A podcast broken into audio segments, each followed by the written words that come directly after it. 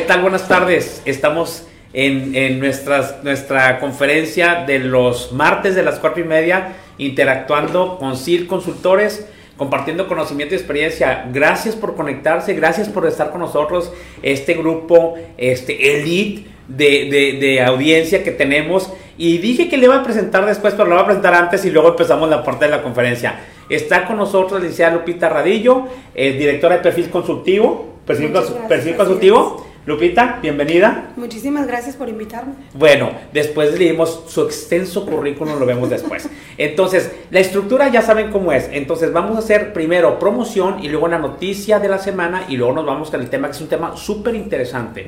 Entonces, en esta ocasión nos acompaña Lupita y creo que aquí le moví algo. A ver, búscame la parte. Ya estoy con la cuestión de los artefactos por todo el lado. Búscame para estar viendo quién nos están viendo y ahorita los saludo.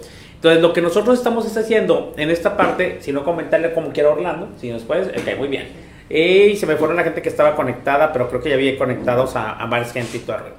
Entonces, lo que estamos viendo el día de hoy, entonces vamos a hacer un tema muy muy interesante que se titula la parte de exámenes de control de confianza. Yo en mi ignorancia siempre pensé que el examen de control de confianza lo veía con un polígrafo, pero ahorita Lupita, que es experta, nos va a decir que no. Entonces, eso es muy importante. Y segundo, en el proceso de reclutamiento, porque la gente que estemos en estas certificaciones, o aunque no estemos en certificaciones, todos buscamos reclutar un personal seguro. ¿Sí me explico? Un seguro honesto, una persona confiable, etcétera. Muy bien. Entonces, vamos a empezar. Gracias por la gente que nos acompaña. Aquí ya veo conectados más gente. Muchísimas gracias por su atención. Y vamos a empezar con la promoción, ¿verdad, Orlando? Nuestro licenciado, exacto, aquí con la parte de la promoción de servicios que nosotros damos en CIR Consultores.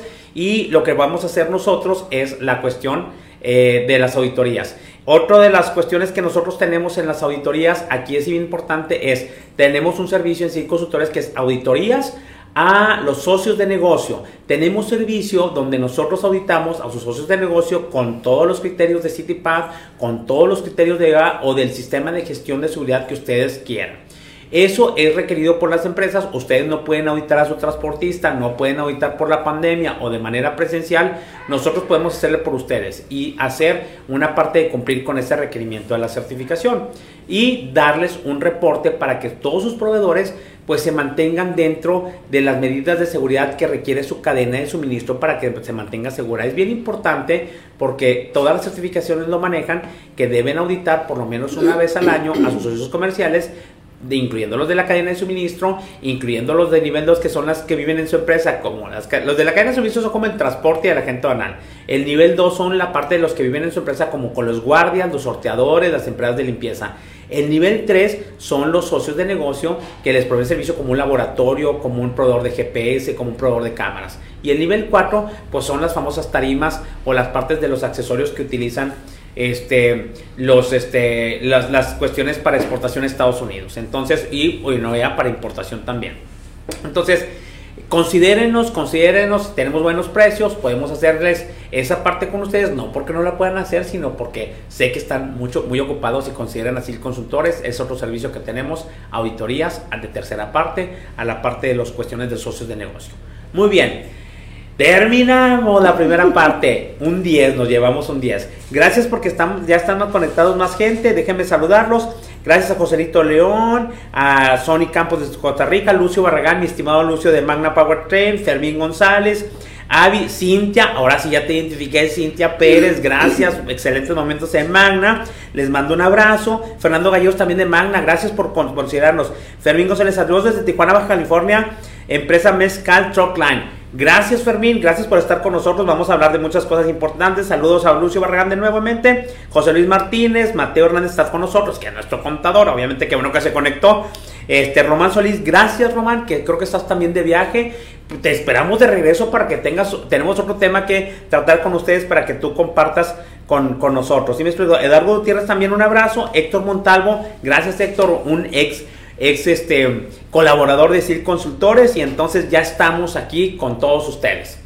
Vamos a ver la noticia de la semana. Desafortunadamente la noticia es una noticia que nos corresponde a nosotros, así como sacamos a Donald Trump y sacamos de repente a AMLO. En este caso los protagonistas fuimos nosotros, entonces voy a tratar lo más objetiva posible este tema con lo que pasó. Entonces, y está muy ad hoc, y no tanto por la situación de ver, sino está muy ad hoc con lo que Lupita nos va a platicar el día de hoy y que nos puede pasar a cualquier empresa, ¿no? En este caso desafortunadamente nos pasó a nosotros. Ponemos ahí la cuestión, como ustedes bien saben.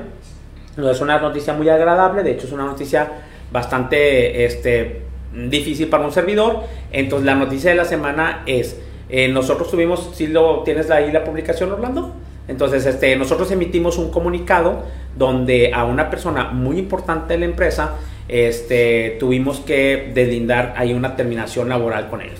¿Qué es lo que pasó? De manera general se encuentran cosas, y es un ejemplo de cuando se deciden romper reglas de seguridad establecidas en la empresa que van relacionadas tanto en la parte profesional como en la parte ética. Tenemos un código de conducta que es como lo establece C-TPAT, y tenemos también un reglamento, ¿no?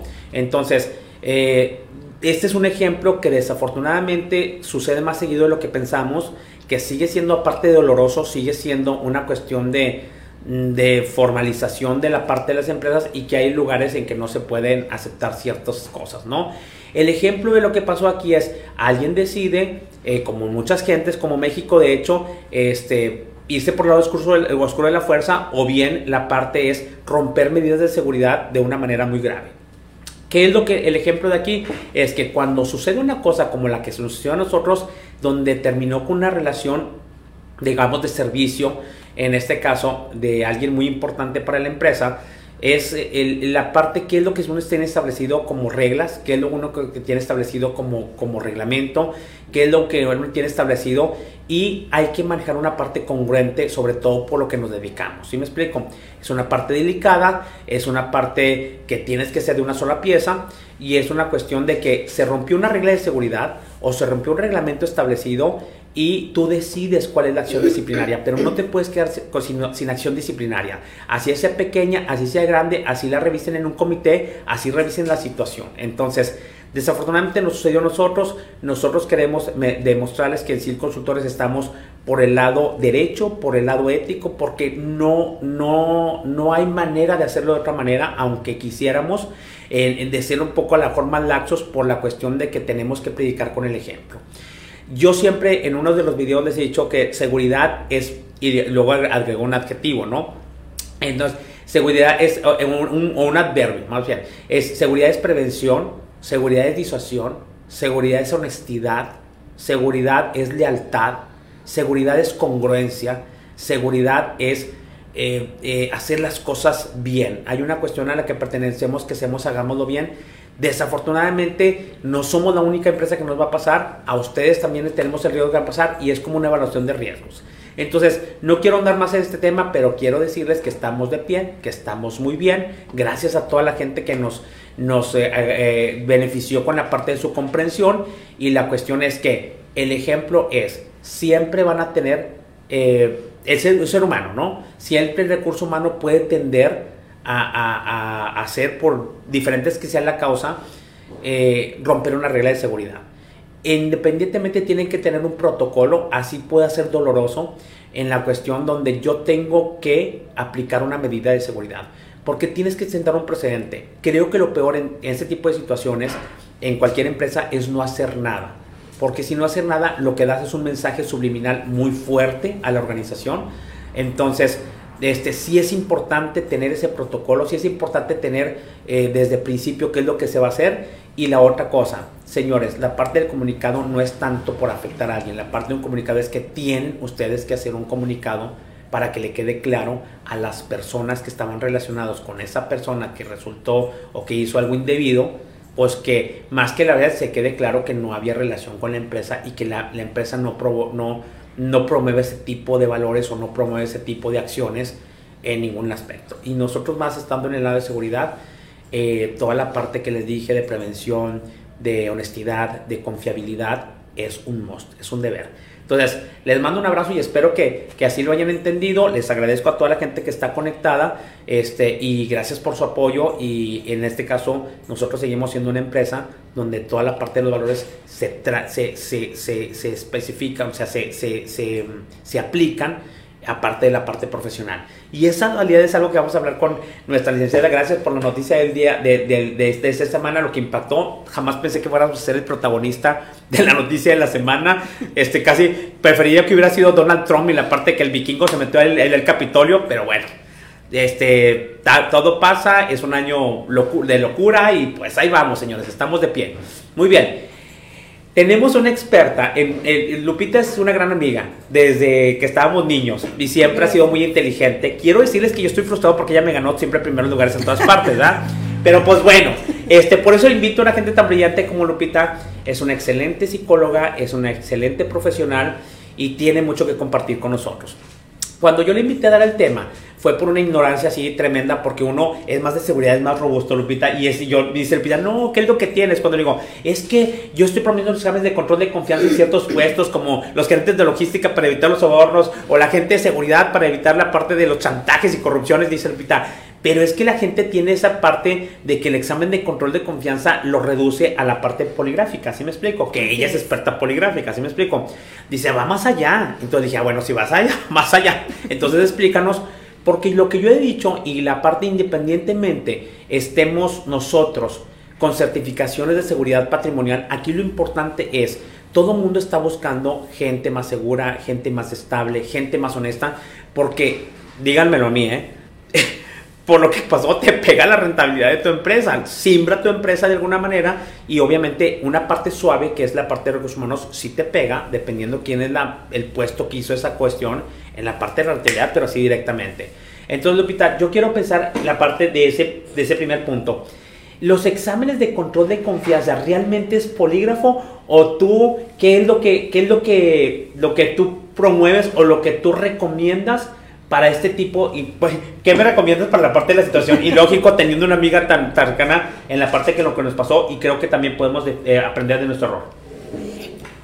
Bueno, lo primero que yo quiero comentarles es que de lo que yo voy a hablar, de donde viene mi experiencia y por qué trabajo este modelo de evaluaciones, yo tuve la gran oportunidad de recibir una capacitación para lo que viene siendo la creación de los centros de control de confianza a nivel de instituciones de seguridad. Wow. Entonces, desde ahí, de alguna manera, este tipo de modelo se trabaja generalmente, y ya es algo de tipo oficial, que se trabaja en las instituciones gubernamentales, en las instituciones de seguridad.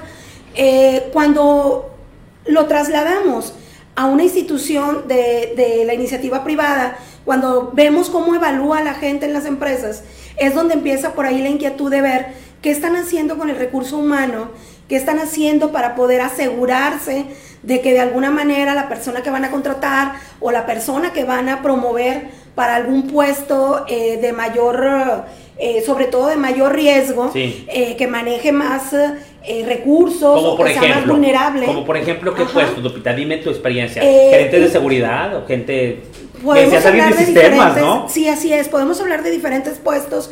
Curiosamente, cuando hablamos de aspectos de seguridad, se cree que son únicamente a nivel de jefaturas, sí, claro, o a nivel de la gente de propia de seguridad, pero hay muchos otros puestos que a veces no volteamos a verlos y que manejan muchos recursos súper importantes, claro, de la empresa, claro, llámese no nada más recursos de dinero, sino recursos de información, recursos de muchos otra índole, sí, sí, sí, que te pega muchísimo a la hora de incluso que de bienes, llegue a haber una de cuestión bienes, deshonesta. ¿Sí? Y luego de información y una cuestión de incluso de poder, ¿sí me explico? Hay unas cuestiones que son de poder, que tienen un poder importante ahí. A ver, yo siempre he dicho, y eso yo lo creo y te lo quiero compartir contigo por la cuestión de que es bien así, es bien directo. Yo le he visto en mi experiencia, Lupita, en seguridad, y tú estás mucho en seguridad, pero la parte también muy suave de la evaluación, he visto yo que la gente, y me acaba de pasar, cada vez la gente en general, podemos hablar de manera genérica, está más dispuesta, por cualquier que sea el beneficio, a lo mejor bien chiquito, a lo mejor muy grande, a lo mejor monetario, a lo mejor ridículo, a hacer un delito dentro de las organizaciones. Y a mí me dicen, pero esta persona hizo un delito, esta muchacha hizo un delito, pero estaba muy, muy bien parada, ¿sí me explico? O no parecía. Esta persona que tenía esta reputación se hizo, pero es como un común denominador que lo voy viendo, porque pues, a mí cuando me pasa, que me pasó hace una semana, lo ves de manera muy drástica, pero dices, Edgar, o sea, por favor, lo ves aquí, lo ves acá, lo ves acá. Y sí, la verdad es que creo que la gente está más dispuesta, no sé si sea... la cuestión de la pandemia, no sé si sea de dónde venga. ¿Has visto una relación de incremento de que la gente está más dispuesta a hacer cualquier tipo de delito en las organizaciones? Yo creo que tiene mucho que ver los contextos. Yo siempre lo trato de explicar de esta manera. Regularmente los procesos a la hora de contratar a una persona, los procesos que lleva recursos humanos, para enfocarme primero en esta parte que en ocasiones nos encontramos un poquito como distanciada, por no decirlo de otra manera, lo que tiene que ver con RH y con los requerimientos que la gente de seguridad o que la gente de logística necesita, porque este tipo de puestos a los que nos vamos a enfocar, sobre todo en esta tarde, ¿no? Sí. Puestos que sean más vulnerables, yo les llamo evaluaciones de tipo especial. No son evaluaciones, y esa parte sí quisiera que se quede muy claro, porque no nos estamos refiriendo a un tipo de evaluaciones que incluso tú puedas hacer en línea, así como que al por mayor. O sea, tenemos que tratar de buscar que este tipo de puestos que son más vulnerables, más sensibles, que nos van a manejar muchísimo más recursos importante dentro de la empresa, tiene que verse de otra manera. Pero para que lo pueda ver RH o la gente encargada de las evaluaciones, para que lo puedan ver de una forma más específica, la persona que finalmente va a trabajar o el jefe directo que va a quedarse con esa persona, es muy importante que tenga bien estructurado qué le voy a pedir a recursos humanos que me evalúe. Claro. O sea, ¿esto cómo lo vamos a ver? En la descripción del puesto. Claro. En la descripción del puesto que tú tengas, si tú tienes bien marcado qué niveles de riesgo puede tener, claro, esta persona, claro, claro. En qué tipo de actividades la voy a involucrar, sí, claro. Qué tipo de áreas él va a relacionarse más. ¿Qué información va a tener? Claro, o sea, ¿qué acceso va a tener a ciertas Entonces, cosas? Cuando nosotros evaluamos de manera adecuada, cuando hicimos un adecuado análisis de riesgo del puesto, porque estamos muy acostumbrados a hacer análisis de riesgo en cuanto al procedimiento, ¿no? Exactamente, pero yo quiero que lo enfoquemos en la parte del recurso humano. Cuando hacemos una adecuada análisis de evaluación de riesgos, de los puestos de la empresa, personal, así es, que yo voy a involucrar en esta actividad, desde ahí yo empiezo a ver, puedo ir enumerando todas las, vamos a decir, los requerimientos especiales que yo debo de tener en ese puesto. Si yo puedo dárselos de manera adecuada a la gente de recursos humanos, muy probablemente voy a poder empezar a garantizar el que pongan mayor atención en ciertos aspectos, ¿sí? No es lo mismo, nunca va a ser igual una evaluación que tú vayas a realizar para un puesto que a lo mejor pues no vas a tener un manejo de dinero, sí, claro, que no vas a tener un manejo de información, sí, de tipo confidencial. Entonces ahí le tienes que agregar muchos otros aspectos, y ahí es de donde nosotros en esta parte de la evaluación pues hemos encontrado que sí es cierto que mucha gente lo reduce, como lo decías ahorita, sí, claro, lo reduce, claro, únicamente a decir, bueno, controles de confianza, vamos a ir a aplicar un polígrafo. Sí, entonces vamos a ir a aplicar un polígrafo, pero yo quiero que quede bien claro que la parte del polígrafo sí nos puede funcionar como una cuestión preventiva cuando está bien estructurada, pero básicamente la función de un polígrafo es también sobre hechos que ya pasaron. Entonces, uno cuando hace una aplicación de polígrafo, también tú vas y dices, bueno, fuiste tú quien hizo que este robo. Ya. Las preguntas son muy claras, muy estructuradas. Sí. Hay formas de que sí podemos trabajar polígrafo para una cuestión de tipo preventiva, pero debemos utilizarlo incluso muchísimo más, o explotarlo más en el sentido ya de una investigación propiamente dicha. Tenemos otros recursos que creo que es la parte que las empresas también pueden utilizar muchísimo, la gente de recursos humanos puede utilizar muchísimo en el sentido de poder hacer una evaluación de tipo integral. Cuando tú haces una evaluación de tipo integral, puedes cubrir diversos aspectos que a lo mejor desde polígrafo sí lo puedes obtener, pero te digo, lo vas a hacer como es el caso de la evaluación de entorno sociopatrimonial, que ya ves otro tipo de factores, vas a su domicilio, revisas de manera concreta la gente con la que él convive, qué tipo, o sea, son otro tipo de cuestiones las que vamos a ir viendo. De hecho, en la cuestión de las, digo, yo te he platicado mucho de las certificaciones de seguridad patrimonial, de los sistemas de gestión de seguridad patrimonial, como C-TPAT, EBA, que traen esa parte de un criterio que se llama seguridad de personal. Y la gente incluso se queja, ¿sí? Dices, vas con la gente, ese punto, ese criterio le corresponde a la gente de recursos humanos. Y terminan así como que con el estudio socioeconómico, con la carta de no antecedentes penales y con unos psicométricos terminan, porque hay veces, yo lo que he visto es que todo lo aplican genérico, o sea, como exacto, que los socioeconómicos para todo, la carta de antecedentes para todos. Nosotros hacemos humildemente una cuestión de una selección de puestos críticos en base a la criticidad, que todo el mundo andamos ahí, en base a la criticidad de la cuestión del riesgo, ¿sí me explico? En cuestión de seguridad, es que maneja lana, maneja información, maneja tarifas de transporte, ¿sí me explico? Así tiene cierto poder y se convierte en riesgos.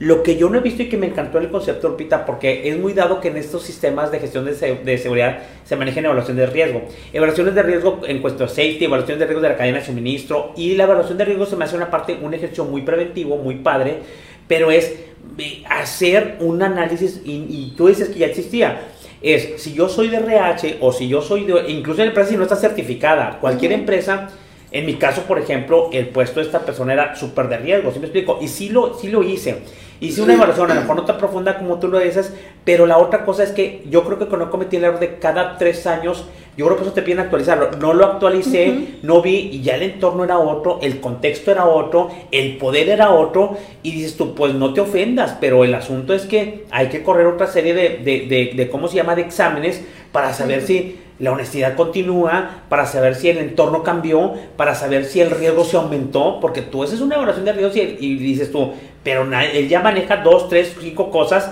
que hacen más riesgoso a la evaluación inicial, ¿sí me explico? Cuéntame más del concepto como evaluación de riesgos, como si vas a RH, yo entiendo que va a haber gente a lo mejor que no tiene, o sea, te contratan a ti o contratan a alguien más y todo el rollo finalmente hacen, pero dicen, ¿cómo haces la parte cual? Platica un poquito más de esa evaluación de riesgos de los puestos. Tengo aquí las descripciones de puestos de 5, ¿cómo se hace una evaluación de riesgos de los puestos para poder decir, a este le aplico 2 exámenes, a este le aplico 3 exámenes, a este le aplico un examen, y porque la gente le saca, la gente dice, es muy tedioso, es muy caro, es mucho tiempo, y tengo que, ya no tengo tiempo de mandarle a la gente ese examen. Esa es la parte que te quería comentar, y que la verdad, mis respetos a las áreas de recursos humanos, porque sí las queremos, porque no dicen que nadie las quiere, los queremos. Creo que ahí estoy totalmente de acuerdo, en el sentido de que es mucha la actividad que se les pide a la gente de RH, así es. Entonces, como que volver a enfocarnos así como que, oye, eso también me toca, pues sí toca de alguna forma, pero si una de las cosas que con la experiencia que he tenido en algunas empresas he visto, es que tiene que estar de alguna forma muy relacionado el equipo, el trabajo de, insisto, de los jefes de área, para que apoyen a la gente de recursos humanos en darles esas especificaciones. En hacer una parte que le llaman a hacer como con ellos el podríamos hacer precisamente, así es con ellos con los que se va a hacer realmente el análisis del puesto. RH se va a convertir en la parte ejecutora de la función, vamos a decir, de evaluación, pero quien realmente va a decir si es de riesgo o no. Exactamente, si le ponemos esa otra palabrita, como decías hace rato, ¿no?, de seguridad es, bueno, si le ponemos esa otra palabra, va a ser el jefe de área. Él es el que va a decir si realmente va a requerir que ese puesto lo vamos a clasificar como un puesto vulnerable, como un puesto de riesgo. Te voy a poner un ejemplo. Cuando yo regresé de Japón, y eso lo cuento mucho, regresé como gerente de transporte ahí en Grupo Vito, ¿no? Digo, mi estimación para la gente de Grupo Vito.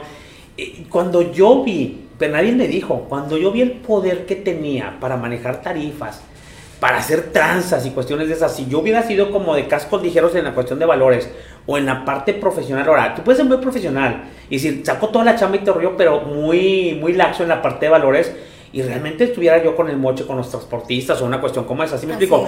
Pero es como es el entorno, incluso era socialmente aceptado, Lupita, ¿sí me explico? Entonces, ¿qué pasó? Que dije, a mí nadie me dijo que este puesto era de alto riesgo en la cuestión de que, digo, tengo que decirlo, es la gente te empieza a tentar, la gente te dice que eres muy menso porque no estás haciendo esto, empieza a tentar casi como el demonio, pero en la parte dices, yo no sabía qué puesto iba. En cuestión profesional sí, dice, ay, bueno, vea tarifas de transporte, checo los transportistas, soy líder, soy proactivo, no tenía ninguna en eso. Pero en el ambiente que rodea, en el contexto como dices que rodea a un gerente de transportes de ese entonces, y yo creo que ahorita también gerentes de logística, transporte, ahí la naturaleza indica que tú no puedes poner a alguien, digamos, de manera vulgar y corriente, de cascos ligeros en ese puesto, Lupita. Te voy a comentar. Y yo nunca vi mi DP, mi descripción de puestos, y nunca venía un riesgo de eso, o marcado ahí con asterisco. Bueno, te voy a comentar por qué comento, porque de alguna manera me atrevo un poco a decir que tiene que ir muy relacionado en la parte de los jefes de área, y que esta situación de recursos humanos, pues yo no se las quisiera pensar en dejárselas exclusivamente a recursos humanos. Claro. En el entendido de que quizá podemos estar hablando de que recursos humanos quizá no tenga la gente tanta experiencia o tantos años en esa empresa. Sí. Puede ser en otro lugar, venir con experiencia de otra empresa, pero en ese puesto, en esa empresa en particular, es muy importante que una vez que se haga la descripción de la función que la persona va a realizar, si a mí me dicen, oye, yo necesito que me contrates a una persona de logística, vamos a agarrar un puesto así. Yo necesito que me contrates una persona de logística. ¿Ok? Entonces, RH tiene su stock, tiene sus evaluaciones que va a aplicar, pero muy seguramente ese stock, que vienen siendo pruebas de personalidad, que vienen siendo pruebas de inteligencia, rara vez veo, que me encantaría ver un poco más seguido en las empresas, que metan lo que tiene que ver con evaluaciones de tipo de integridad o de honestidad. Esta parte sí, como claro, que todavía claro, no está sí, tan no se asimila tanto, ¿verdad? De meterlo, pero que es básico. Cuando tú haces, el jefe de logística nos apoya, la gente de recursos humanos, en esta parte de decirnos, oye, nada más que yo requiero, porque lo voy a traer en este tipo de funciones, él va a hacer este tipo de actividades y por lo tanto, pues se convierte en un riesgo de que porque tiene contacto con estos proveedores, con esta gente, yo tengo que cuidar esa parte y le voy a agregar, vamos a ponerle una marquita a esos puestos, que esos puestos ya son de mayor riesgo y a esos puestos yo requiero evaluarlos o ponerles otro candadito más. Ahora, pudieran pasar ya de forma. Yo no he visto en la DP yo veo nada más la parte profesional, no veo en la parte, muchas veces la parte, o a lo mejor veo la parte de esa, veo la parte profesional de requerimiento, que requiere ese puesto, la parte de valores, pero no veo una sección donde diga riesgos latentes o la parte, o cuestión de valores o cuestión de seguridad que necesita, precisamente porque el señor es un muchacho que va a andar de tantos a 20 años, que va a andar en la calle recogiendo efectivos, ¿sí me explico? Así es, esa es la parte que les recomendamos que se haga, para que de alguna forma, cuando tú tengas un modelo de evaluación, en el modelo que normalmente se trabaja en la actualidad, que tiene que ver con evaluaciones de tipo de competencia, ahí la gente de RH se enfoca mucho a ver que la persona cubra, e incluso las entrevistas que se realizan ahora para la contratación del personal o promoción de puestos, pues las hacemos de tipo enfocadas a ver si la persona reúne las competencias que yo requiero para esa función.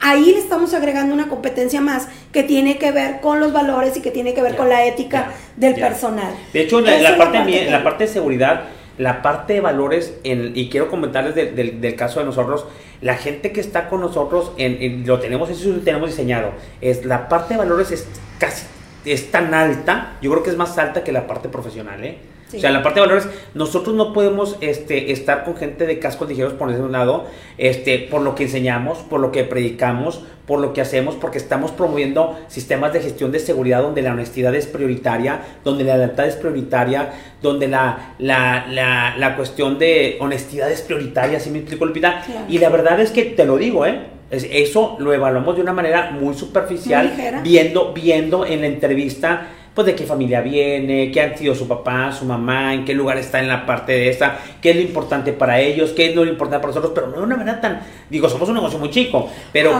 tampoco lo han visto en las empresas grandes, o sea, no le meten ese enfoque. Ahora, te voy a decir una pregunta, vámonos a una corta bien práctica, es, yo voy a contratar, por ejemplo, a un gerente o a un supervisor de sistemas de una empresa. Entonces, si yo contrato a un supervisor de sistemas, que quiero catalogar si una evaluación de riesgo chiquita, que es de alto riesgo, por la información que maneja, o la parte de las bases de datos que maneja, o porque tiene toda la parte de todos los passwords, toda esa parte, y les puede hacer un harakiri. ¿Qué es lo que, de esa parte, qué es lo que tendría que hacer una empresa según tu modelo de aplicarle, aparte de los psicométricos? Incluso iría la parte de la prueba de honestidad, iría la parte del sociométrico. ¿Qué batería de exámenes o qué aspectos debería de cubrir para de manera preventiva tratar de que en un futuro la combinación persona-puesto de riesgo, persona que vaya a estar, no tenga el menor riesgo posible de que vaya a suceder algo ilícito en esa relación? Nosotros lo que recomendamos es que ante este tipo de puestos realicen una evaluación mucho más completa. ¿A qué me refiero? Primero, nos enfocamos en una evaluación de lo que te comentaba hace ratito, lo que es una evaluación de tipo sociopatrimonial, lo que es su entorno, dónde se desenvuelve de alguna manera él, y luego nos vamos también a la parte de la evaluación psicométrica, pero en el enfoque, aquí es donde le agregamos más la evaluación de tipo psicológica, ¿sí? No es lo mismo cuando tú haces una evaluación psicométrica exclusivamente, en donde a veces la gente de RH ni siquiera tiene la oportunidad de conocer a la persona, porque lo haces en línea, porque lo haces, entonces te brincas esa parte tan valiosa de la entrevista, te brincas. Ahora entiendo que nos tenemos que adaptar a la nueva normalidad, ¿verdad? Sí, claro. De hacer incluso pues entrevistas vía Zoom y demás, pero aún incluso que sean vía Zoom, que sean en línea, tú tienes a la persona ahí enfrente y puedes evaluar sus rasgos, puedes evaluar y ir buscando situaciones de congruencia.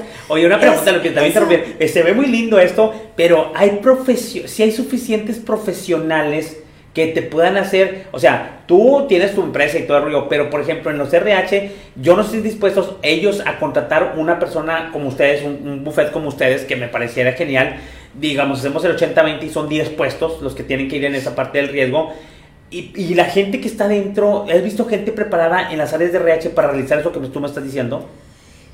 Pues bueno, es una nueva necesidad, es una nueva estrella. Lo que sucede es que, bueno, para allá voy. Es una mezcla. Yo creo que aquí es donde viene la parte interesante y que, bueno, a mí en lo personal eso fue lo que me agradó muchísimo. Contrate a Lupita, es súper buena. Porque de alguna manera tuve, a través de estos modelos de evaluación, tuve la oportunidad de poner en práctica pues los diferentes enfoques que he trabajado durante muchos años, que tenía que ver con la parte preventiva, que tenía que ver con la parte forense, que me ha tocado también. Sí, claro. Entonces, como psicóloga forense, pues de alguna forma también se presta mucho, ¿no?, para poder hacer este tipo de enfoques.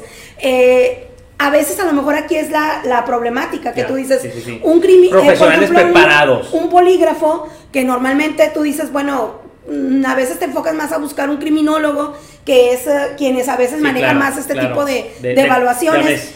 Sin embargo, los psicólogos también nos hemos metido ya desde hace buen tiempo. Me parece mucho porque va totalmente por la parte humana. Exacto, entonces de alguna forma, bueno, ya vemos más gente de cuando yo empecé, ¿no? Yo creo que cada vez son más profesionistas también los que se involucran en este tipo de enfoques y que de alguna manera pues puedes tener una visión muchísimo más completa de en sí cómo se mueve una persona, ¿no? Porque también aquí quiero tocar algo bien importante. Una cosa es cómo lo recibes, una cosa es que a lo mejor tú aplicaste todos tus sistemas de forma correcta. Ahora sí hay un riesgo. Sistemas de evaluación, siempre va a haber un riesgo porque es conducta humana y la conducta humana pues se puede detonar en cualquier momento el cambio.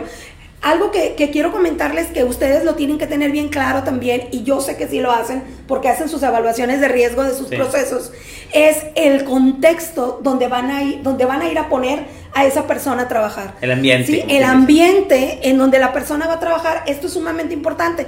Cuando tú ya lo tienes bien evaluado ese contexto, ¿verdad? Que tú dices, pues sí, aquí hay un cierto riesgo. Entonces, eso te va a facilitar más, claro, como para que de alguna forma tú digas, claro, la gente que yo traiga aquí, sí, claro, a trabajar esta, claro, área, pues, claro, definitivamente tiene que estar con mejores candaditos, sí, sí, claro, con una, claro, visión más amplia de todo. Aunque veas que la persona es súper honesta y súper confiable, el ambiente es demasiado riesgo y puede... de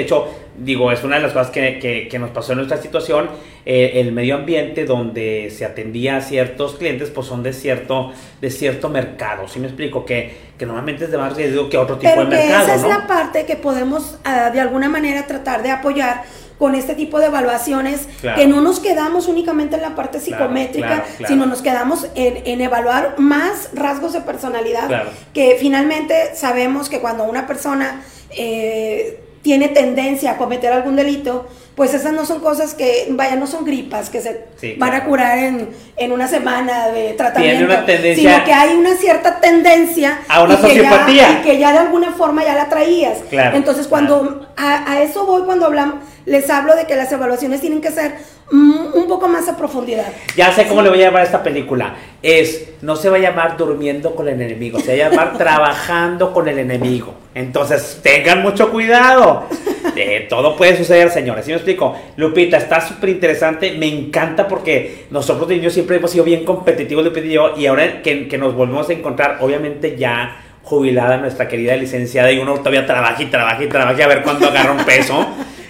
Pero es muy profesional, Lupita, porque me encanta porque es un programa bien interesante, Lupita, porque aunque eres psicóloga clínica, la parte laboral y la parte de seguridad, me encanta cómo has mezclado toda la parte de psicología dentro de la seguridad, que ahorita es lo top en la parte de seguridad, porque la cuestión es que vivimos en un país totalmente inseguro, y luego viene la pandemia, y luego viene la parte de tanto divorcio, y viene la parte de valores. Son muchas cosas que realmente uno nos asusta de repente. Ay, es que contraté a lo mejor a alguien bipolar o a alguien que no prendía esta tendencia, y te va y te hace un hay veces que digo, a mí me fue bien, pero hay veces que destruyen departamentos, ¿sí me explico? Así se va todo el departamento entre un chismorrajo, entre una parte de un abuso, entre una parte de una cuestión de acechar, ¿sí me explico? ¿Qué es tú?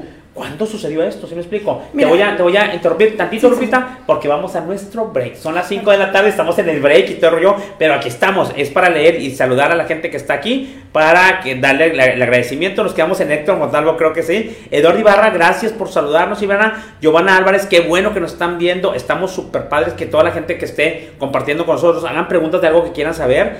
Ricardo Ángel Gliso también, buenas tardes. Es un gusto también que nos acompañe, Ricardo.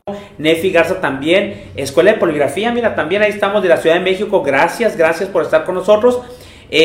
Avi, que es Cintia, gracias Cintia, ya me lo aprendí, que eres fan destacado, me encanta que estés aquí, y digo, las mujeres tienen una parte especial también, eso es sexto sentido, para la parte de RH son buenísimas, ¿sí me explico? Y para detectar lo que uno... pues no nos dio la naturaleza, ¿sí me explico? Hola Edgar, es la nueva actualización en el criterio de seguridad del personal, ya que viene como un MOS el código de conducta. Tienes razón, Cintia, tanto para empleados como para contratistas, firmando el reglamento interno y debe tener el procedimiento documentado de disciplinas progresivas. Ah, buen concepto, que eso me parece muy bien. Gracias Cintia por tu concepto. Lucio, los exámenes de control y confianza deben incluir pruebas psicológicas y psicometrías, no solo el polígrafo. Y otra cosa, Lucio, estoy también de acuerdo que lo que dice Lupita es, yo creo que no he visto pruebas de honestidad y la parte de valores, como que lo pasábamos, incluso cuando me lo ponían hace muchos años, hace 30 años yo creo, que lo ponían y dicen, ay, pues la parte de valores, sí me explico, pero no era el contexto ni la situación que estamos viviendo ahorita, uh-huh, no era la parte de la valorización que se tiene ahorita. Entonces yo creo que debemos de tomar más en serio y de una manera mucho más crítica, como dice Lupita, la parte de valores va dentro de una competencia laboral, ¿sí me explico? O sea, inclusive creo que iría como prioritaria. ¿Por qué? Porque los valores, ese es mi punto de vista, Lupita, tú eres psicóloga, pero para mí los valores no se enseñan en el trabajo ni se enseñan en la escuela, se enseñan en la familia, señores, ¿sí me explico? Yo, por ejemplo, puedo contratar a alguien con valores y enseñarle C-TPAT y enseñarle a contabilidad o poner esto en una carrera y todo el rollo, pero la parte de los valores incluso lo decían en la escuela de mi hija. Señores, nosotros estamos ayudando a que el niño se porte bien. La parte de los valores se los da la familia. Entonces, si pasa ciertos valores y ya son los 12 años y la verdad no inculcaste 2 o 3 valores, yo creo que ya no los vas a inculcar. O sea, ya no los vas a tener. ¿Los tienes o no los tienes? Y el riesgo es que de repente si traes algún tipo de alguna patología y todo el rollo, va a explotar de acuerdo al contexto o de acuerdo al puesto que tienen, y eso es bien importante. Si es algo más complejo, yo creo que lo tenemos que tomar en cuenta, porque es lo que nos pasó similarmente, Lupita. Cuando llega a explotar esto, explota mucho, afecta de manera personal, afecta de manera monetaria, afecta la cuestión de imagen, afecta mucho el precio de no haber hecho esa evaluación, Lupita, que te puede llevar a mejor algunos días, que te puede costar lana. Pagas muy caro el precio de no haberla hecho. Es como el que hablamos con Alberto Navarrete hace unas semanas. El costo, prueba el costo de la seguridad, es muy alto. Prueba el costo de la no seguridad, para que entonces veas la parte que es súper alto. Muy bien. Mira Nados, gracias por nuestra escuela de pornografía también. Mari Carmen Osun. Y como empresa, ¿cómo puedo seguir confiando en Sil si pasa esto? ¿No tendrá algún detalle el director si no le dura... Si no le dura a la gente y se va a otras empresas a trabajar? Ojo ahí, saludos. Claro, es muy bueno tu punto de vista, Mari Carmen. De hecho, ¿qué implica cuando estoy en una cosa como estas? Tienes tú que decir, realmente yo fui partícipe de esto. Es como, yo soy divorciado, pero en la parte divorciada es siempre, yo fui el culpable de otra parte. No, yo creo que hay responsabilidad de ambas partes. Tienes que analizar, esto sí tiene razón, te obliga a de ambas partes, no solamente a hacer la responsabilidad de un lado. Yo creo que es hay una responsabilidad compartida como porcentaje 20, 80, 80, 20, 60, pero como empresa humildemente también tienes que decir si tú no fuiste parte del promotor de ese comportamiento. ¿Sí me explico? Determinar responsabilidades es súper, súper sano. Porque normalmente es, sí pasó esto, pero entonces yo dejé de hacer esto o yo promoví esto. Y eso no lo puedo comentar ahorita por confidencialidad, pero es la parte es, por ejemplo, me pasaba en una empresa de transporte que dicen, es que los operadores se quejan o los operadores dan mal desempeño porque el jefe de tráfico los trata muy mal. ¿Sí me explico? Entonces vimos una cuestión que dicen, es que yo no me quiero dormir, dije. Lo que pasa es que me duermo y todo el rollo porque realmente me traen vuelta y vuelta y vuelta y vuelta. Y si digo que voy a descansar, no me permiten un descanso. Entonces, siempre en todas situaciones estoy de acuerdo. Cualquier problemática que haya, personal o laboral, siempre hay dos responsabilidades. A lo mejor de la misma tamaño, a lo mejor de otras personas, pero humildemente también tiene que reconocer la empresa en lo que se equivocó y en lo que hay que corregir para que eso no suceda. Probablemente a lo mejor le faltó a la empresa aplicar ese tipo de exámenes, le faltó a la empresa motivación, probablemente le faltó a la empresa que quedara bien claro el código de conducta, probablemente le faltó a la empresa volver a poner esos exámenes de control de confianza después de 4 años porque el contexto había cambiado. Pero te lo voy a decir, sin embargo, la parte del aprendizaje es alto y hay que sacar eso a flote. ¿Sí me explico? Es muy bueno tu punto de vista. Nora Guzmán, gracias Nora por habernos desde Puebla. Manuel Alcázar, gracias Manuel, un abrazo. Román Solís, saludos. Javier Huerta también. Amar Hernández también. Gracias. Escuela de Poligrafía. Recomendamos para puestos de alto nivel una prueba de mantenimiento con polígrafo cada 6 meses. Me parece bastante correcto para evitar beneficios ilícitos y fuga de información. Sí, porque si hay alguna etapa de la vida en que el contexto es muy cambiante, yo creo que es esta. ¿Sí me explico? Cambian y el contexto, la vida es muy dinámica en todos los puestos, la vida cambia mucho y el ser humano también es sujeto a cambiar por cuestiones que se le presenten. Hay veces que hay necesidad, digo, normalmente la parte, cuando es una cuestión de robo, no es la justificación de la necesidad, pero para los sueldos va la situación, va la necesidad, va la parte del placer de hacer el delito, va la cuestión de la conspiración interna, etcétera. Y muchas veces uno ve una respuesta clara, pero sin embargo tiene que haber una razón para lo que sucedió. Hay veces que la razón es una enfermedad, ¿sí me explico? Y es una sociopatía o es una parte que uno trae, incluso orgánica, ¿sí me explico? Entonces, pero sí sería muy bueno ver eso. Mayela Vega, saludos, gracias Mayela, no te habíamos visto en un buen tiempo, gracias que nos puedes acompañar. José Luis Macías, gracias a la gente de Securitas, siempre es un gusto estarlos viendo por aquí. Joselito León, teléfono licenciada Lupita. Ahí ya te mandan, se lo vamos a mandar a Joselito León también. Es muy buena y entonces la recomiendo. Y entonces, para que no se le... la parte preventiva, seguridad es prevención. Yo creo que seguridad es prevención en la parte de meter una parte de una buena batería de exámenes con gente preparada o gente de, realmente que sí pueda hacer eso de una manera clara y efectiva, Lupita. ¿Sí me explico? Todavía quedamos con los, ya los últimos dos mensajes. Brisa Guerra y Elena Vázquez Cornejo, gracias por vernos, Brisa. Saludos a tu bebé. Es un placer verte ahora como mamá. Y Elena, saludos hasta Guasajachi. Gracias por estar con nosotros. Sony Campos, siento que sí hay puestos de más riesgo, pero también cuestión de valores. Y cuando se juntan ambos factores detona lo ilícito, lo ilegal y más. Sí, aparte, cuando siempre toda la parte humana es una parte compleja, señores. ¿Sí me explico? No es una parte que es la parte ingenieril, 2 por 2 son 4 y aquí está la parte del checklist y todo el rollo.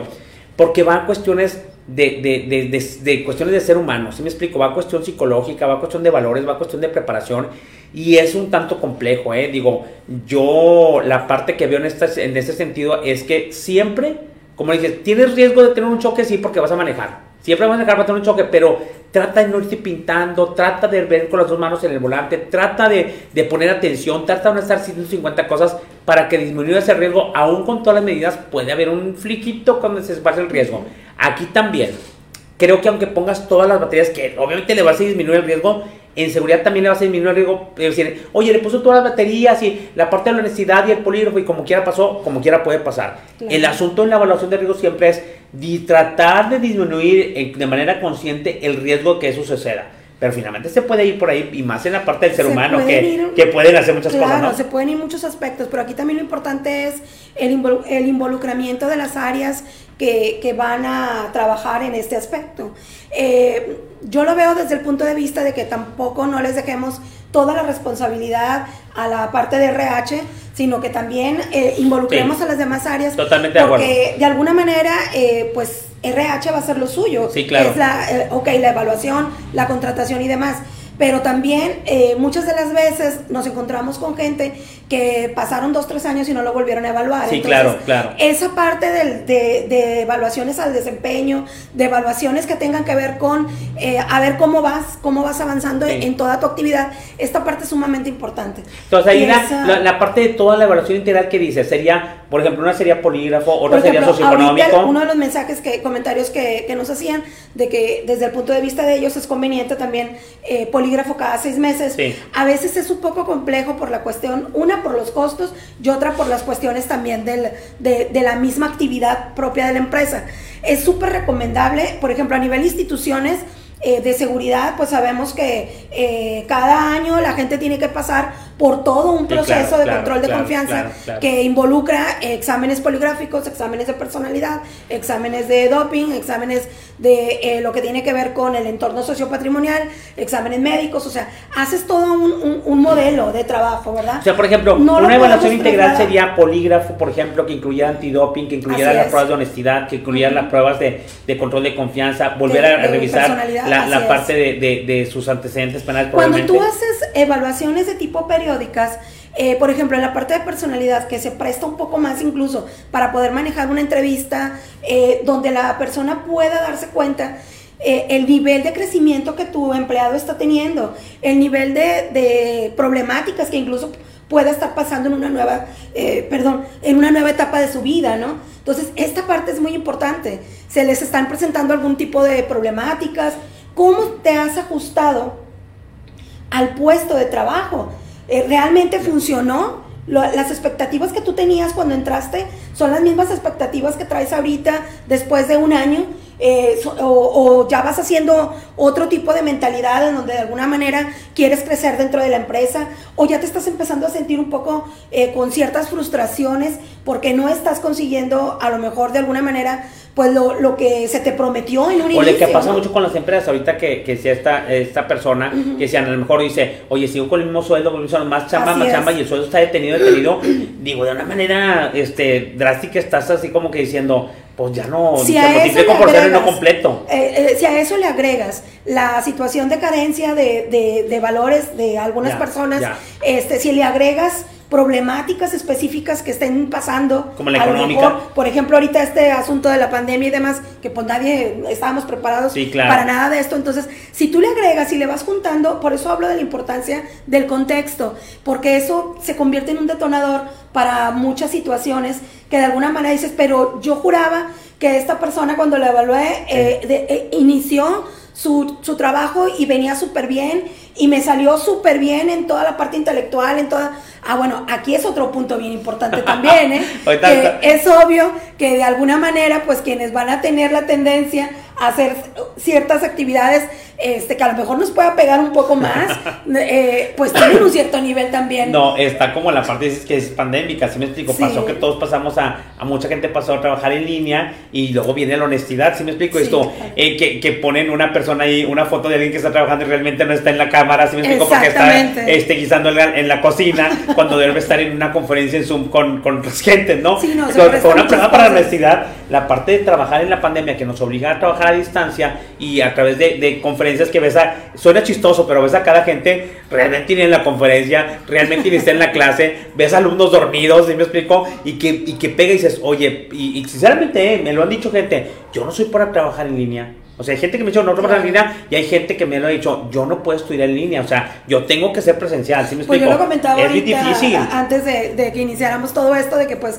años de trabajar en la parte de la evaluación, en la parte de la capacitación, y pues desde luego siempre todo presencial. Claro, claro. Y siempre lo presencial, ¿no? Sí, el lenguaje corporal. Ahorita te decía, ¿cómo nos acomodamos? Claro. Pues yo siempre escucho de este lado, o sea, como que yo mejor me siento de este lado, porque estás más acostumbrado a la parte presencial, entonces pues claro, de alguna manera te viene a cambiar muchas cosas, pero precisamente por eso pues tenemos que procurar estar un poquito más astutos, ir un poquito más adelante. Ahorita traemos mucho la parte del aprendizaje que nos está dando este aspecto de salud, y pues yo les hablo también en relación a que tenemos que ir, así como nos explican en el aspecto de la salud, que hay que ir adelante del virus, ¿no? Que hay que buscar la forma de hacer todo lo que tengamos que hacer para prevenir. Bueno, asimismo es en la parte de seguridad y en la parte de recursos humanos.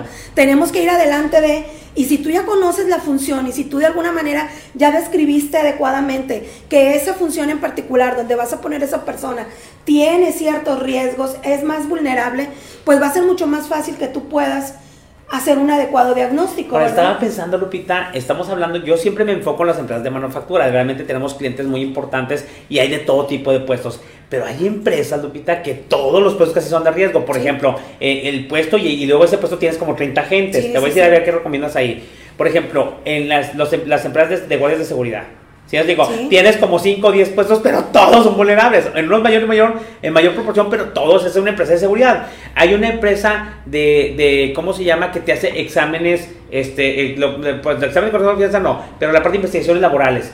Dices, pues todos los que hacen investigación ahí, tienes empresa que maneja caninos, todos los manejadores, porque tú puedes mover al perro para que marque o no marque, en dado caso si vas a investigar algo. Entonces, ¿qué pasa cuando las empresas son totalmente los puestos, casi todos, en la cuestión de inversión y de duración de las pruebas? Porque la verdad es que ves que esto es muy dinámico, los quieren para allá, los metes a como entender, y la verdad es que se brincan muchas cosas que después te van a costar bastante, ¿sí me explico? Sí, me ha pasado. ¿Qué pudieran eso? ¿Qué recomendarías ahí? En algunas empresas, sobre todo lo que tiene que ver con seguridad, que ellos mismos me comentan, ¿verdad? De que a veces es complicado aplicar todo este tipo de modelo así de forma completa, porque los puestos son sumamente, se rotan con mucha facilidad, incluso pues bueno, de alguna manera me dicen, les pago al día porque pues yo sé que a lo mejor para la siguiente semana que los voy a ocupar ya no los voy a tener.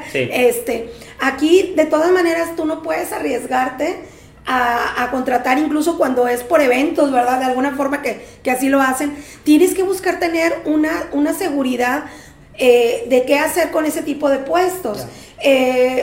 Yo lo que te puedo recomendar de cajón, y que creo que es parte de lo más accesible, pues es la parte de la evaluación de tipo psicológica. Esa nos puede dar un abanico de mayor oportunidad para poder detectar más cosas. Yo les decía, me encanta el polígrafo, me certifiqué hace ya varios años, me fascina mucho, y creo que de ahí me abrió muchísimas puertas en esta parte de la seguridad. Pues es lo que entendíamos como un control de confianza. ¿Sí? Así es. Sin embargo, sí veo que a veces se dificulta un poco más por la cuestión de costos, o la cuestión de tiempos, o la cuestión... Y ahí es donde, en mi experiencia propia, a veces pues te dicen mejor otro tipo de examen, ¿verdad? Entonces, en ese sentido, nosotros hemos tratado de estar manejando este modelo para que de alguna forma pues se puedan ver un poco más beneficiados. Sin embargo, yo insisto, vale más la inversión que vayas a hacer en la parte preventiva, sí. Que sí te dé una buena sorpresa. Ahora, la otra cosa, dijimos, la seguridad es una inversión, fue la semana pasada. Y entonces dices, la inversión en seguridad, que ahorita nuestra querida Aranza de Hyundai también lo está diciendo. Saludos, Edgar, muy interesante el tema, que a veces no se toma en cuenta por la cuestión de la inversión. Así es. La parte de la inversión, y la parte es, si es una inversión, yo creo que estamos invirtiendo en la parte de hacer exámenes previos o exámenes de prevención en ciertos puestos, no en todos.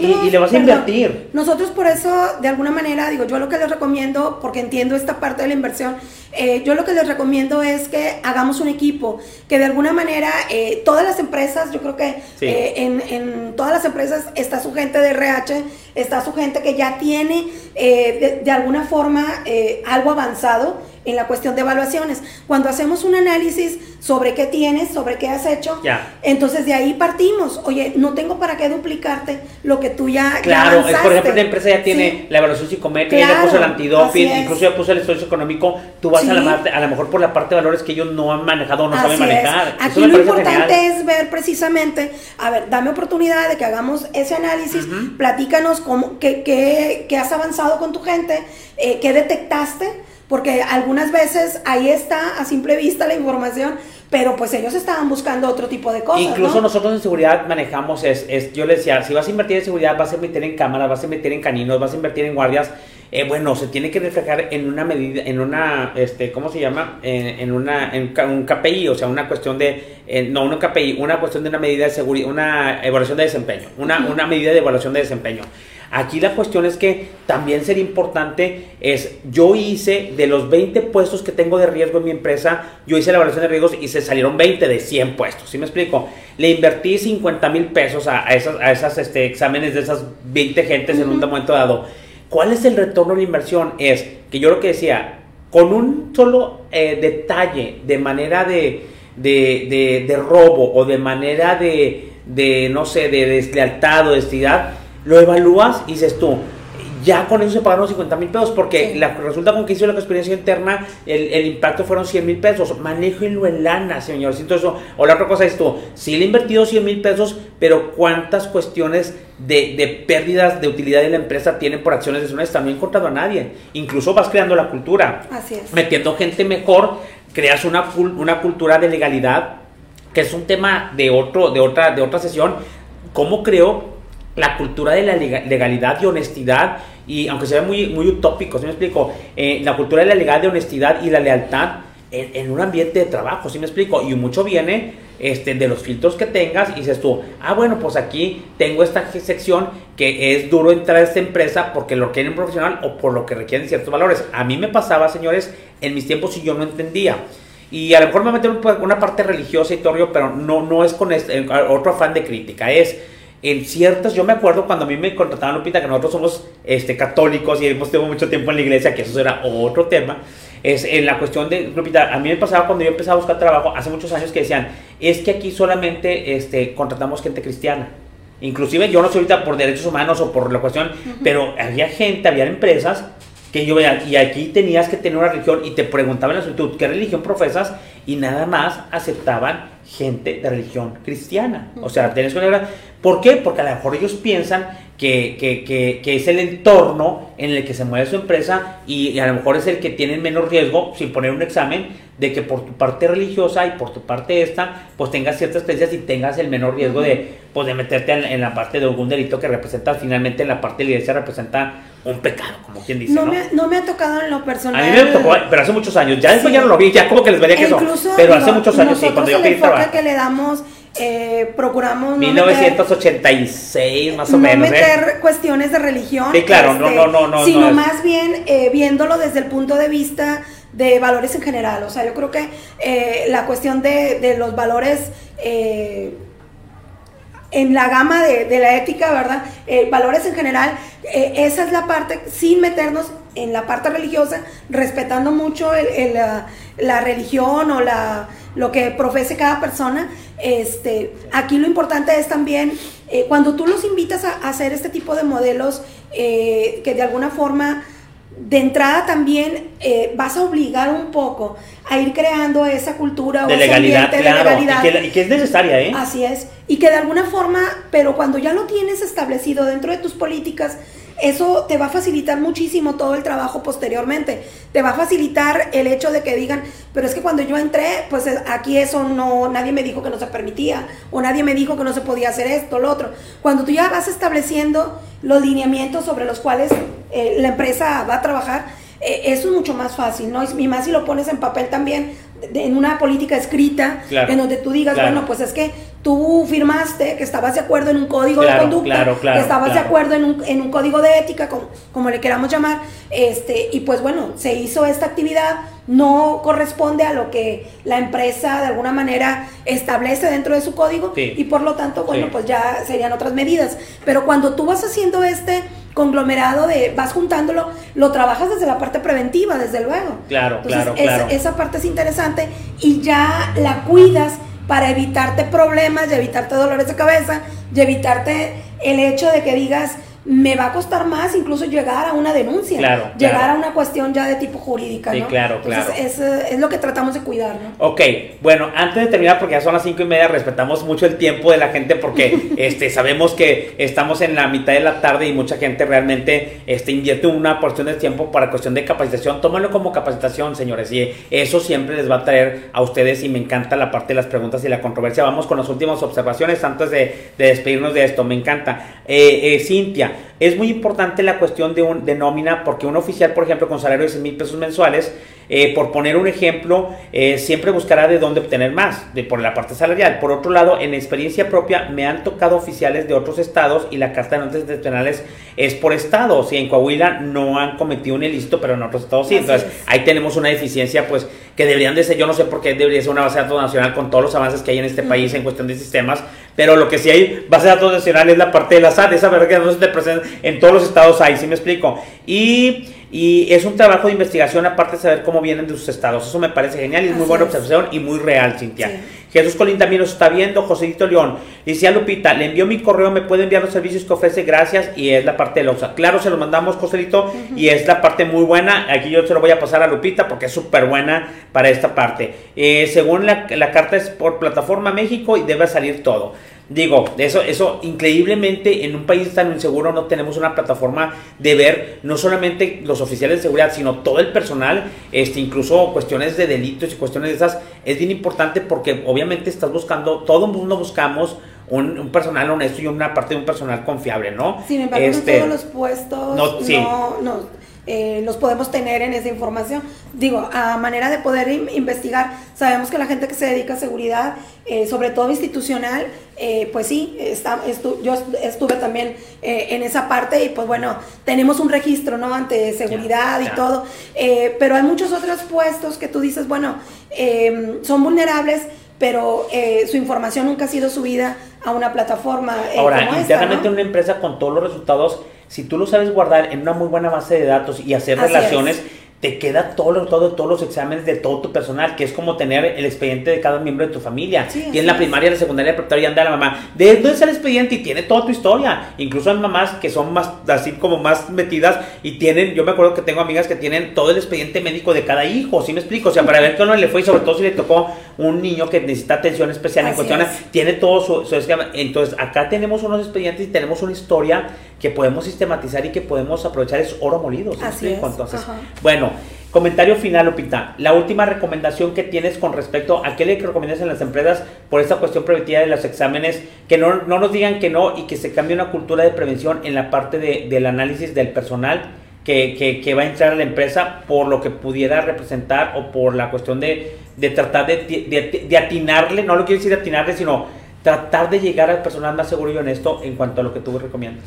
Yo lo primero que me gustaría resaltar es que yo valoro mucho todo el esfuerzo que hacen las empresas, sus departamentos, sus diversos departamentos que se involucran, vaya, en este tipo de evaluaciones o en este tipo de controles, y que desde ese punto de vista, pues de alguna manera nosotros lo que hacemos es ponernos a su disposición, sin dejar de lado todo el esfuerzo que cada empresa, cada dependencia o cada área en particular ya tiene hecho. Creo que esta parte también nosotros como evaluadores tenemos que ser muy honestos con la gente y tenemos que respetar mucho todo el esfuerzo y el avance que cada empresa ya lleva. Por eso comento que no podemos llegar como evaluadores y tratar de ofrecerte así como que aquí está todo mi modelo, esto es algo nuevo y tienes que aplicarle esto nuevo a todos. Sí, claro. O sea, aquí la parte bonita, creo yo, la parte interesante es que una vez que hagamos el análisis, tú puedes decir, mira, yo llevo esto, yo ya hice esto, yo ya hice esto. Ya llevo alguna cosa avanzada. Llevas muchas cosas avanzadas y en ese sentido podemos decir, perfecto, estos son los puestos que desde nuestro punto de vista y desde luego en coordinación con los jefes de área, estos son los puestos que más atención consideramos debes de tener por esto. Incluso el poder de negocios de tu empresa, así porque es una empresa maderera, porque es una comercializadora, así porque manejas dinero en efectivo, porque tienes muchas pago de ambientes de transporte especializado, ¿sí me explico? Sí, claro, el giro de la empresa, cada una, bueno, pues se trata de cuidar mucho esa parte, respetar mucho los avances que ya llevan ya. Y desde ese punto de vista, entonces ahora sí decirte, te podemos ofrecer esto que venga y englobe todo. Muy bien. Ahora ya si tienen una situación específica propia de que, oye, ¿sabes qué? En este momento sí estoy pasando por una situación ya específica de un robo hormiga, sí. Estoy pasando por una situación de mal manejo de información confidencial o de X situación que se esté dando, bueno, ahora sí, ya vamos sobre algo más específico, ahí te podemos, desde luego, recomendar la parte del polígrafo, recomendar varias opciones que de alguna forma pues nos garantizan más lo que tú ya tienes hecho, ¿no? Sí. Esa es la parte que me gustaría dejarles. Yo creo que mi punto de vista también, aprendiendo de lo que nos pasó Héctor, yo creo que también es bien importante porque a la gente le cuesta mucho la certificación y dicen, es que hay que repetir para los puestos críticos el examen socioeconómico de perdido cada año. ¿Sí? Ahora, Edgar, o de acuerdo a que la situación de riesgo se presente, ¿no? Algo que nosotros les ofrecemos también es la parte de lo que tiene que ver con la capacitación al personal involucrado en este tipo de áreas. El de los riesgos. Así es, porque si bien es cierto, retomo lo que dije en un inicio, lo que tiene que ver con recursos humanos, insisto, es demasiada la carga que les ponen a ellos, sí. Y en ocasiones, bueno, pues contratas a lo mejor a un externo para que te hagan estas evaluaciones, es válido, pero también ese externo tú tienes que explicarle toda la parte vulnerable de tus puestos, sí. ¿No? Entonces, hay que tener mucho cuidado en esa parte, pero sí trabajarlo en conjunto. Que creo yo que les va a hacer muchísimo más beneficio. Ok, muy bien. Ahí la cuestión que yo mencionaba era, es importante la cuestión de la continuidad. Sí, ok, lo pongo para la entrada, pero el contexto es cambiante, el ser humano es cambiante, señores. Entonces yo recomendaría que aprendiendo de la experiencia y todo el rollo, aunque fue muy brillante al inicio, aunque la parte tenía inclusive diferente sueldo, uh-huh. o tenía diferentes relaciones con clientes y todo, ya te implica que ya cambió el contexto, tiene otro tipo de clientes, a lo mejor no les aumentó el sueldo, como bien dijo Mari Carmen, a lo mejor la empresa se portó mal y no le aumentó el sueldo, o no hizo una cuestión ahí motivante con la persona, y dice, ¿sabes qué? Pues yo entré muy bien aquí, pero ya no me siento motivado, no me siento gusto con el sueldo, he hecho estas cosas y la parte me orillan a hacer este tipo de cosas. Digo, normalmente esa parte de la escala de valores, aunque te orillen, como que yo sería muy cuestionable, te dedicas porque falta eso. Yo creo que sería bueno, y también si tienes una persona que está en eso, pues la motivas a hablar, dices, oye, ¿quieres venir a hablar y a decir esto, a ver esto? ¿Sí me explico? Yo creo que fue lo que la gente no quiere hacer en la parte de C-TPAT y EBA y todo. Otra vez los estudios económicos, pero ¿para qué si no ha pasado nada? Precisamente es para que no pase, señores. Cambió el entorno y todo el rollo. Vamos a hacer sobre estos 5 evaluaciones ¿cómo se llama? Socioeconómicas, de tipo aleatoria, ajá. De tal manera que la aleatoriedad reduzca la probabilidad de que te pase algo. Y es como la tía opina que te dicen, pues me puede tocar, o sí. Me puede tocar y todo el rollo. Ese tipo también puede ser, que me parece genial. Sí. Lupita, muchísimas gracias. Estuvo genial, no quiero terminar. De hecho, la gente todavía está conectada y ya nos pasamos como 10 minutos, señores. Algunos tienen que regresar a trabajar y nosotros tenemos que terminar, pero nos da muchísimo gusto que la gente participe. Gracias a Joselito por las recomendaciones, recomendables asociaciones de PJPI, muy bien. La parte de AVI es más para servidores públicos, tienes razón. Uh-huh. Raúl Ramírez también lo está viendo, y Ariana, gracias, saludos Ariana, y un saludo hasta Guadalajara. Pues bueno, muchas gracias, Lupita. Gracias. Les mandamos la información porque es confidencial, pero bueno, Lupita ya sabe, les vamos a mandar la información a toda la gente que quiera, le mandamos los datos y si no, como quieran nosotros, pregúntenos. Por ejemplo, la gente de Loxa también le vamos a mandar la información de Lupita. Es súper buena, tiene un súper buen equipo, directora de proyectos consultivos, experiencia 1000, tanto que ustedes no se los tengo que decir. Aquí está la evidencia, señores. Gracias, Lupita, por acompañarnos, gracias por tu tiempo.